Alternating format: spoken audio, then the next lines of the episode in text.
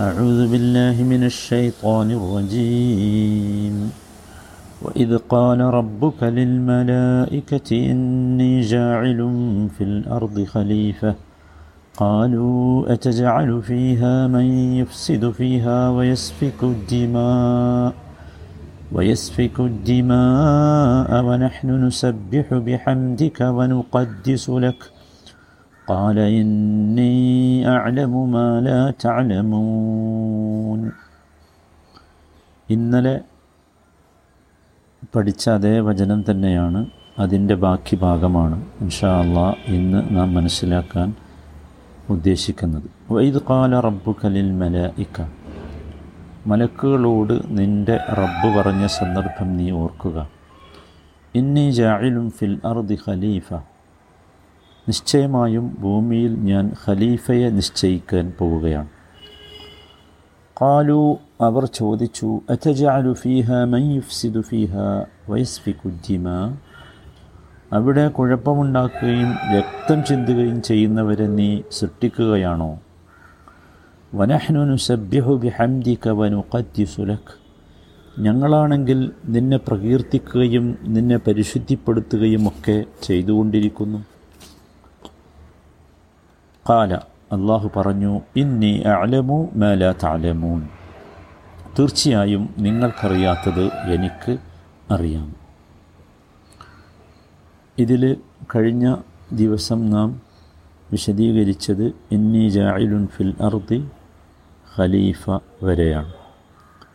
ഇനി അറ്റജാലു ഫീഹ മൻ യുഫ്സിദു ഫീഹ വയസ്ഫിക്കു ദിമാ അവിടെ അഥവാ ഭൂമിയിൽ കുഴപ്പമുണ്ടാക്കുന്ന രക്തം ചിന്തുന്ന വിഭാഗത്തെ നീ ഉണ്ടാക്കുകയാണോ നീ സൃഷ്ടിക്കുകയാണോ നീ നിശ്ചയിക്കുകയാണോ? ഈ വചനം ഇതിന്റെ ഈ ഭാഗം കേൾക്കുമ്പോൾ സ്വാഭാവികമായി നമുക്ക് തോന്നുക. ഭൂമിയിൽ ഭൂമി നേരത്തെ ഉണ്ടായിരുന്നുവെന്നും ഭൂമിയിൽ ഒരു വിഭാഗം ആളുകൾ ആദം അലഹിസ്സലാമിന് മുമ്പ് ജീവിച്ചിരുന്നു എന്നുമാണല്ലോ.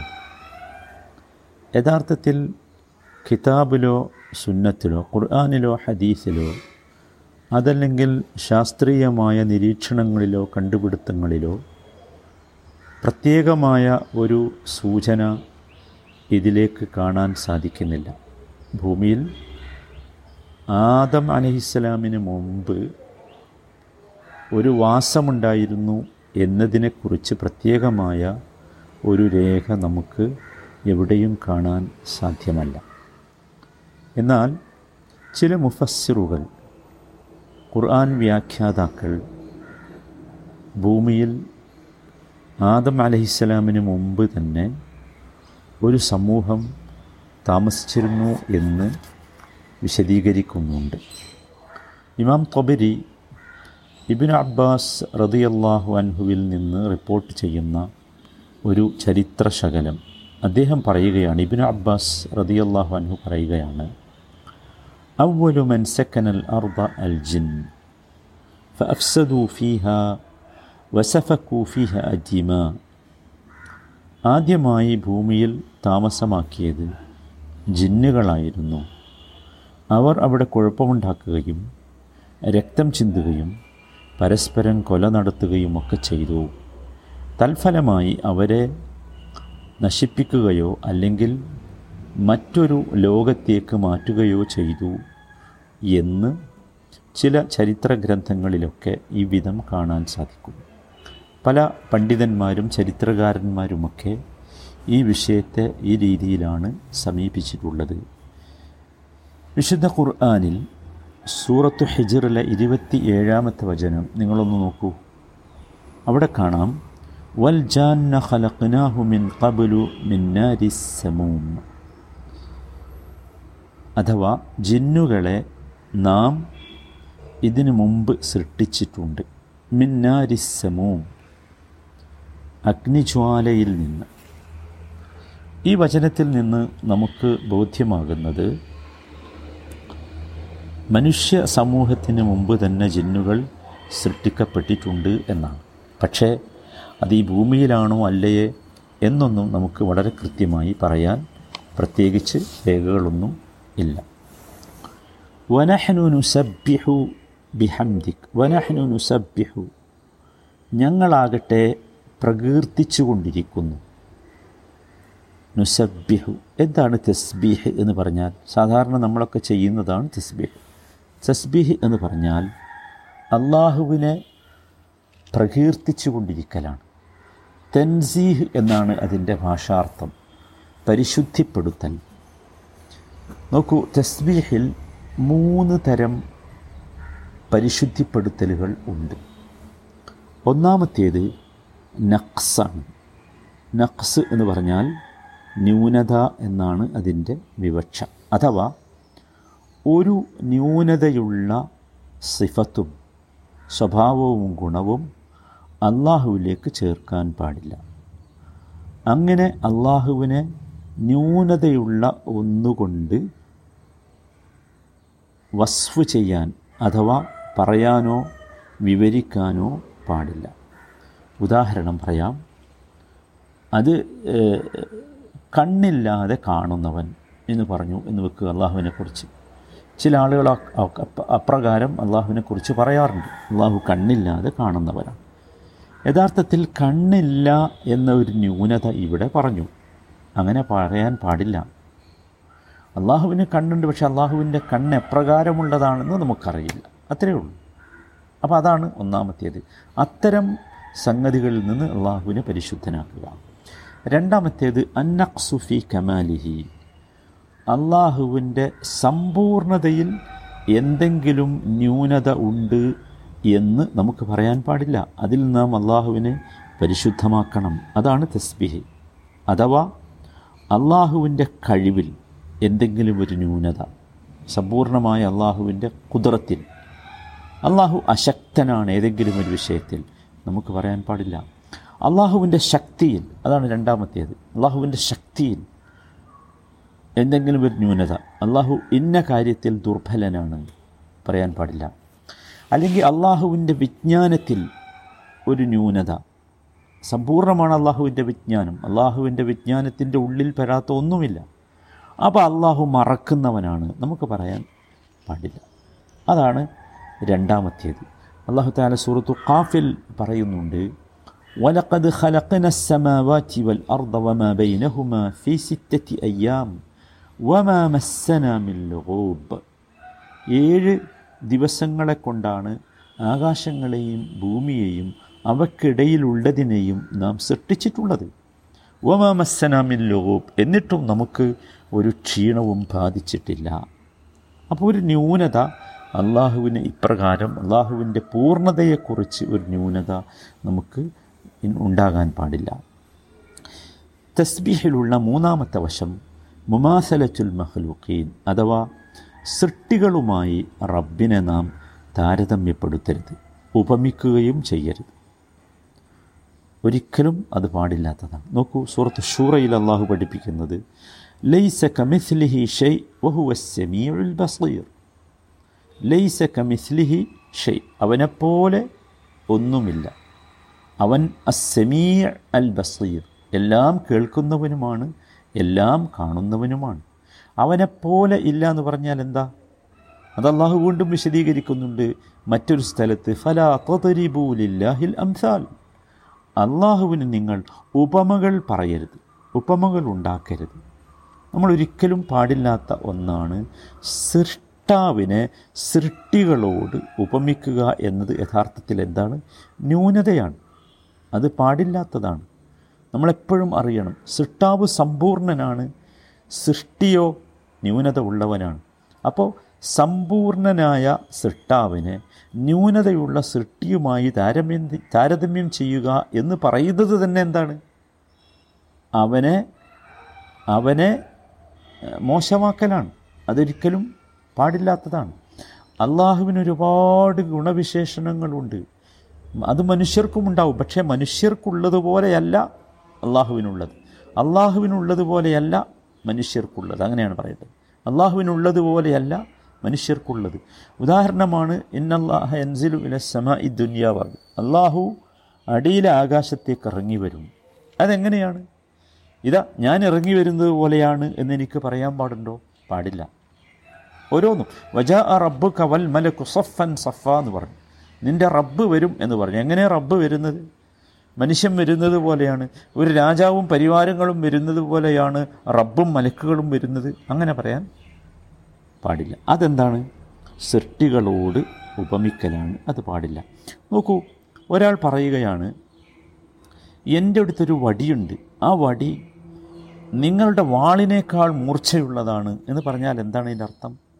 ആ വാൾ മോശമാണ് എന്നല്ലേ?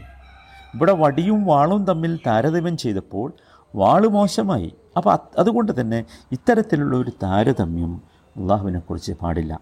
അപ്പോൾ ഈ മൂന്ന് കാര്യങ്ങളിൽ നിന്ന് അള്ളാഹുവിനെ പരിശുദ്ധിപ്പെടുത്തുക എന്നതാണ് തസ്ബീഹ് നമ്മൾ അള്ളാ എന്ന് പറയുമ്പം അതാണ് അതുകൊണ്ടുള്ള ഉദ്ദേശം എന്ന് നാം മനസ്സിലാക്കണം. നിങ്ങൾ നോക്കൂ ഇന്ന് നമ്മുടെ ഇമാമ് ഓതിയ സൂറത്തു നൂനിൽ ഒരു കഥ പറയുന്നുണ്ട്. ഒരു പിതാവിന്റെയും കുറേ മക്കളുടെയും കഥ. നല്ല ഒരു പിതാവായിരുന്നു. ആ പിതാവിനൊരു വലിയ എസ്റ്റേറ്റ് ഉണ്ടായിരുന്നു. ആ പിതാവ് വളരെ മനോഹരമായി അത് കൊണ്ടു നടന്നു. അതിൽ നിന്ന് വിളവെടുക്കുന്ന ദിവസം അദ്ദേഹം പാവങ്ങൾക്കൊക്കെ നൽകി. പിതാവ് മരിച്ചപ്പോൾ കുട്ടികൾ ഒരുമിച്ച് കൂടി തീരുമാനിച്ചു ഇനി നമ്മൾ ഈ പാവങ്ങൾക്ക് കൊടുക്കണ്ട. അപ്പോൾ വിളവെടുപ്പ് ദിവസം അവരറിയാതിരിക്കാൻ വേണ്ടി ഇവർ വളരെ നേരത്തെ എസ്റ്റേറ്റിലേക്ക് പുറപ്പെട്ടു. പക്ഷെ അവിടെ ചെന്നപ്പോൾ അവർ കാണുന്ന കാഴ്ച എസ്റ്റേറ്റ് മുഴുവൻ നശിപ്പിക്കപ്പെട്ടിരിക്കും. അപ്പോൾ അവരുടെ കൂട്ടത്തിലുള്ള ഒരാൾ പറഞ്ഞു ലൗലാത്തു സബ്യഹൂൻ കാല ഔസത്തുഹും അലം അക്കുല്ലക്കും ലൗലാത്തു സബ്യഹൂൻ ഞാൻ നിങ്ങളോട് പറഞ്ഞിട്ടില്ലേ നിങ്ങൾ തസ്ബീഹ് ചെയ്യണം എന്ന്. നിങ്ങൾക്ക് തസ്ബീഹ് ചെയ്തുകൂടായിരുന്നു. അപ്പോൾ ഒരു നേട്ടം നോക്കൂ അവിടെ അള്ളാഹുവിനെ വിശ പരിശുദ്ധിപ്പെടുത്തുക എന്ന നേട്ടമാണ്. അപ്പോൾ അവർ പറഞ്ഞു കാലു സുബാന റബ്ബിന എന്ന കുന്ന വാലിമീൻ നോക്കൂ ഇവിടെ പരിശുദ്ധിപ്പെടുത്തി അള്ളാഹുവിനെ. അവർ പറഞ്ഞു സുഹാന റബ്ബിന. ഓഹ് ഞങ്ങളുടെ റബ്ബ് പരിശുദ്ധൻ തന്നെ. ഞങ്ങൾ ചെയ്തത് അക്രമമാണല്ലോ എന്ന്. ഇവിടെ നോക്കൂ തസ്ബീഹ് യഥാർത്ഥത്തിൽ നമ്മൾ മനസ്സിലാക്കേണ്ടതുണ്ട് നമുക്ക് വേണ്ടിയാണ് തസ്ബീഹ് അള്ളാഹ്ക്ക് വേണ്ടിയല്ല. അതാണ്. നമ്മുടെ ജീവിതത്തിലെ നേട്ടങ്ങളും നന്മകളും നിലനിൽക്കാൻ നമ്മുടെ അനുഗ്രഹങ്ങൾ നിലനിൽക്കാൻ അതിനാണ് അള്ളാഹുവിനെ പരിശുദ്ധിപ്പെടുത്തുന്നത്. നമുക്ക് അതറിയാം ഒരുപാട് സ്ഥലങ്ങളിൽ അതിനെക്കുറിച്ചുള്ള കൽപ്പനകളുണ്ട്. ഇനിയും ഇൻഷാ അള്ളാ നമ്മുടെ ഖുർആാന്റെ വിശദീകരണത്തിൽ അത് വരികയും ചെയ്യും. പിന്നെ ബി ഹംദിക നിന്നെ സ്തുതിച്ചുകൊണ്ട്. ഇവിടെ ബി എന്ന ബാ അൽ ബാ ഉഹുനാലിൽ മുസാഹബ മുസാഹബത്തിന് വേണ്ടി. മുസാഹബത്ത് എന്ന് പറഞ്ഞാൽ സ്തുതിച്ചുകൊണ്ട് പരിശുദ്ധിപ്പെടുത്തുന്നു. എന്താണ് സ്തുതി എന്ന് പറഞ്ഞാൽ? സ്തുതി എന്ന് പറഞ്ഞാൽ വസ്ഫുൽ മഹ്മൂദി ബിൽ കമാൽ മഹബത്തൻ വ താളീമൻ മഹത്വം ഉൾക്കൊണ്ടുകൊണ്ട് സ്നേഹത്തോടുകൂടി സമ്പൂർണമായി നാം ആരെയാണോ പുകഴ്ത്തുന്നത് അവനെ വർണിക്കുന്നതാണ് സ്തുതി എന്ന് പറയുന്നത്. സ്നേഹത്തോടു കൂടിയും മഹത്വത്തോടു കൂടിയും ആയിരിക്കണം. അതിനാണ് ഹംദ് എന്ന് പറയാം. അൽഹംദുലില്ലാഹി റബ്ബിൽ ആലമി നോക്കൂ അത് ആണ് യഥാർത്ഥത്തിൽ അള്ളാഹു താല നമുക്ക് നൽകിയ പ്രാർത്ഥനകളിൽ ഏറ്റവും ശ്രേഷ്ഠമായത്. കാരണം അതിൽ എന്തൊക്കെയുണ്ട്? അതിൽ മഹത്വമുണ്ട് അതിൽ സ്നേഹമുണ്ട് അതിൽ അള്ളാഹുവിന്റെ പരിപൂർണതയെ നാം അംഗീകരിക്കുന്നുണ്ട് പരിപൂർണനായ അള്ളാഹുവിനെ നാം മഹത്വപ്പെടുത്തി വർണിക്കുന്നുമുണ്ട്. ഇതാണ് ഹംദ്. ഇനി അതിന്റെ തൊട്ടടുത്തൊരു സ്റ്റേജും കൂടിയുണ്ട്. അതിന് സന എന്നാണ് സാങ്കേതികമായി പറയുന്നത്. അഥവാ ഹംദിന് ശേഷം ഹംദ് തന്നെ എന്താണ്? വലിയ സ്തുതിയാണ്. ഇതിൽ അടങ്ങിയിട്ടുള്ളത് നമ്മൾ മനസ്സിലാക്കിയല്ലോ ഇനി ഹംദിന് ശേഷം വീണ്ടും നാം അള്ളാഹുവിനെ സ്തുതിക്കുകയാണെങ്കിൽ അതിന്റെ പേര് സനാ എന്നാണ്. ഒരു കുദ്സിയായ ഹരീസിൽ നബി സല്ലല്ലാഹു അലൈഹി വസല്ലമ അള്ളാഹു പറയുന്നതായി നമ്മെ കേൾപ്പിക്കുന്നുണ്ട്. ഫാത്തിഹയെക്കുറിച്ച് പറയുമ്പോൾ നമസ്കാരത്തിൽ കസം തു സ്വലാ ചബൈനി വബൈന അബിദി നിസ്ഫൈ. നമസ്കാരത്തിലെ ഫാത്തിഹ എന്റെയും എന്റെ അടിമക്കുമിടയിൽ ഞാൻ വീതിച്ചിരിക്കുന്നു എന്ന് പറഞ്ഞിട്ട് പറയുന്നു. ഫൈദ കാല അൽഹംദുലില്ലാഹി റബ്ബിൽ ആലമീൻ. നമസ്കാരത്തിൽ ഖുർആൻ പാരായണം ചെയ്തുകൊണ്ടിരിക്കുന്ന ഒരു അടിമ അൽഹംദുലില്ലാഹി റബ്ബിൽ ആലമീൻ എന്ന് പാരായണം ചെയ്താൽ കാല താല അള്ളാഹു പറയും ഹമിദനി അബിദി എന്റെ അടിമ എന്നെ സ്തുതിച്ചിരിക്കുന്നു എന്ന് പറയും. ഇനി നോക്കൂ സ്തുതി കഴിഞ്ഞല്ലോ. ഇനി അടുത്തതെന്താ? വൈദ കാല അർ റഹ്മാൻ റഹീം. അർ റഹ്മാനുർ റഹീം എന്ന് പറഞ്ഞാലോ? പാല. അപ്പോൾ അള്ളാഹു താല പറയും അസ്ന അലയ്യ അബിദി. എന്റെ അടിമ എന്നെ സനാ ചെയ്തിരിക്കുന്നു. അപ്പോൾ എന്താ സനാ? അത് ഹംദിനേക്കാൾ ഉന്നതിയുള്ളതാണ്. ഹംദ് കഴിഞ്ഞാൽ അടുത്തത്. വീണ്ടും നമ്മൾ അള്ളാഹുവിനെ പ്രകീർത്തിച്ചാൽ സ്തുതിച്ചാൽ അതിനെന്ത് പറയും? സന എന്ന് പറയും. അപ്പോൾ നോക്കൂ തസ്ബീഹുണ്ട് ഹംദുണ്ട് സന ഉണ്ട്. ഇതൊക്കെ നമ്മൾ വേറെ വേറെ തന്നെ വേണം മനസ്സിലാക്കാൻ. സഹോദരങ്ങളെ അള്ളാഹുവിന്റെ ഖുർആാനിനെ ഖുർആാനിന്റെ വചനങ്ങളെ ഈ വിധത്തിൽ നാം മനസ്സിലാക്കാൻ ശ്രമിച്ചു കൊണ്ടിരിക്കുന്നത് നമുക്ക് ഇത് ജീവിതത്തിൽ അമൽ ചെയ്യാൻ വേണ്ടിയാണ് പ്രവർത്തിക്കാൻ വേണ്ടിയാണ്. അതുകൊണ്ട് സഹോദരങ്ങളെ നമ്മളെല്ലാവരും അള്ളാഹുവിനെ തസ്ബീഹ് ചെയ്തുകൊണ്ടിരിക്കണം. തസ്ബീഹ് ചെയ്യുമ്പോൾ ഈ മൂന്ന് വികാരങ്ങൾ നമ്മുടെ ഹൃദയത്തിൽ ഉണ്ടാകണം. ഒരു ന്യൂനതയും അള്ളാഹുവിനില്ല എന്ന ഒന്നാമത്തേത്. അള്ളാഹുവിന്റെ സമ്പൂർണതയിൽ ഒരു ന്യൂനതയുമില്ല എന്ന രണ്ടാമത്തേത് ഒരിക്കലും സൃഷ്ടികളുമായി എന്റെ അള്ളാഹുവിനെ ഞാൻ തുലനം ചെയ്യുകയില്ല താരമ്യ താരതമ്യപ്പെടുത്തുകയില്ല എന്ന മൂന്നാമത്തേത്. അതോടൊപ്പം ഹംദ് ചെയ്തുകൊണ്ടാണ് നാം ജസ്ബിഹ നടത്തേണ്ടത്. സുബാൻ അള്ളാ വൽഹംദുലില്ല അല്ലേ? സുബാൻ അള്ളാഹി വബിഹംദിഹി സുബാൻ അള്ളാഹിൽ അലീം ഇത്തരത്തിലുള്ള വാക്കുകളൊക്കെ നമ്മൾ ഒരുപാട് മനസ്സിലാക്കിയിട്ടുണ്ട് പഠിച്ചിട്ടുണ്ട്. ഇതൊക്കെ നാം ചെയ്യണം. നോക്കൂ മലക്കുകൾ പോലും ചെയ്യുന്ന പ്രവർത്തനമാണ്. അതുകൊണ്ട് സൃഷ്ടികൾ എന്ന നിലയ്ക്ക് ഈ പ്രവർത്തനങ്ങൾ നാം വർദ്ധിപ്പിക്കണം. അങ്ങനെ അള്ളാഹുവിലേക്ക് അടുക്കുന്ന ഭാഗ്യവാന്മാരിൽ അള്ളാഹുവെ ഞങ്ങളെയൊക്കെ നീ ഉൾപ്പെടുത്തണമേ. അർഹമുറാഹിമിനായ റബ്ബെ ഈ വചനങ്ങൾ ഞങ്ങൾക്ക് അനുകൂലമായി സാക്ഷി നിൽക്കുന്ന ഭാഗ്യവാന്മാരിൽ ഞങ്ങൾ നീ ഉൾപ്പെടുത്തി അനുഗ്രഹിക്കണമേ. അർഹമുറാഹിമീനായ റബ്ബെ നിന്റെ ഈ വചനങ്ങൾ ഗ്രഹിക്കേണ്ട വിധം ഗ്രഹിച്ച് അതുകൊണ്ട് അമൽ ചെയ്യാനുള്ള സൗഭാഗ്യം ഞങ്ങൾക്ക് നീ നൽകണമേ. റബ്ബന ഫി ഫിദ്ദുനിയ ഹസന വഫിൽ ആഖിറതി ഹസനതൻ വഖിന അദാബന്നാർ صلى الله وسلم على رسوله النبي الكريم وعلى آله وصحبه أجمعين والحمد لله رب العالمين.